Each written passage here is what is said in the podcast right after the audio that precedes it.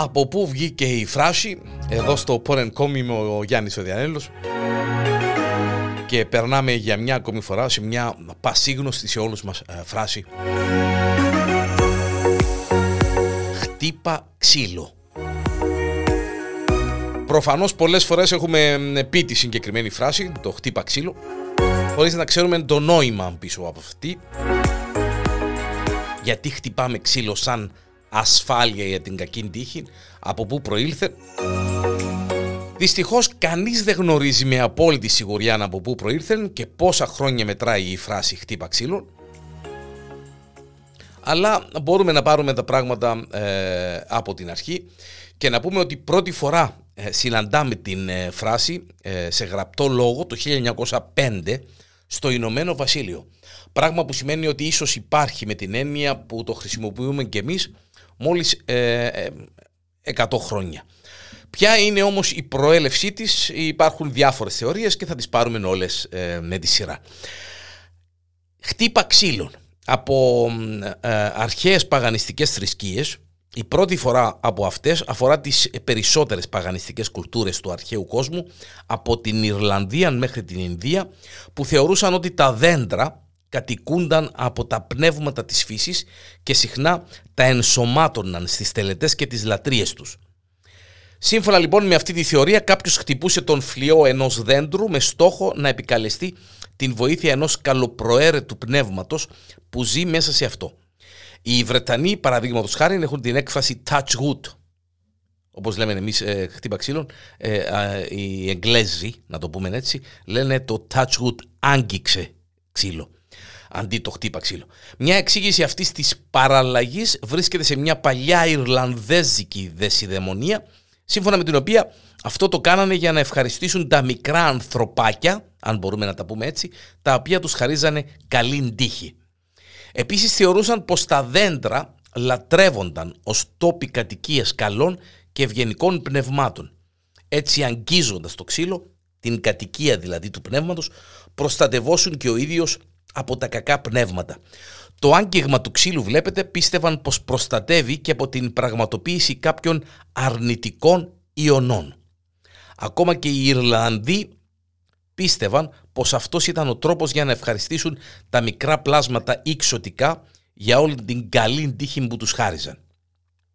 Έτσι με το πέρασμα του χρόνου, με το να χτυπήσει κανείς ένα δέντρο, έδειχνε την ευγνωμοσύνη του για όλη την καλή τύχη που είχε και αναγνώριζε το γεγονός ότι τα πνεύματα του δάσους αξίζουν τις ευχαριστίες του για τις ευλογίες που δίνουν σε περίπτωση ειδικά που όταν θυμώσουν μπορούν να αλλάξουν την τύχη κάποιου από καλή σε κακή.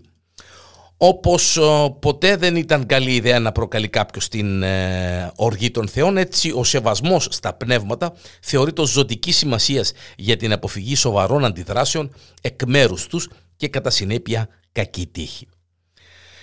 Η δεύτερη θεωρία δίνει τα εύσημα στους χριστιανούς που μετέτρεψαν τις παγανιστικές παραδόσεις σε δικές τους. Κατά αυτούς τους χριστιανούς το ξύλο συμβολίζει τον σταυρό, πάνω στον οποίο θυσιάστηκε ο Χριστός. Έτσι το να χτυπά κανείς ξύλο σημαίνει περισσότερο ή λιγότερο ότι επικαλείται την προστασία του Χριστού. Υπάρχει βέβαια και η θεωρία των Εβραίων, σύμφωνα με την οποία η φράση προέρχεται από μια πρακτική που χρησιμοποιούνταν το 1490. Εκείνη την εποχή οι Εβραίοι μάχονταν για τη ζωή τους και επειδή οι συναγωγές τους και οι ναοί τους χτίζονταν από ξύλο, υπήρχαν συνθηματικά χτυπήματα για να μπορούν να μπουν. Αυτό είχε σαν αποτέλεσμα να σωθούν πολλές ζωές.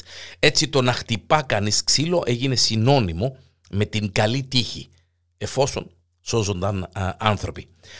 Αν πάμε λίγο πιο πίσω στις αρχές του 1800 θα συναντήσουμε ένα παιδικό παιχνίδι, κάτι σαν κυνηγητό, που λεγόταν Tiki Touch Good, σύμφωνα με το οποίο ήταν ασφαλής όποιος ακουμπούσε ξύλο και δεν μπορούσε κανείς να τον πιάσει.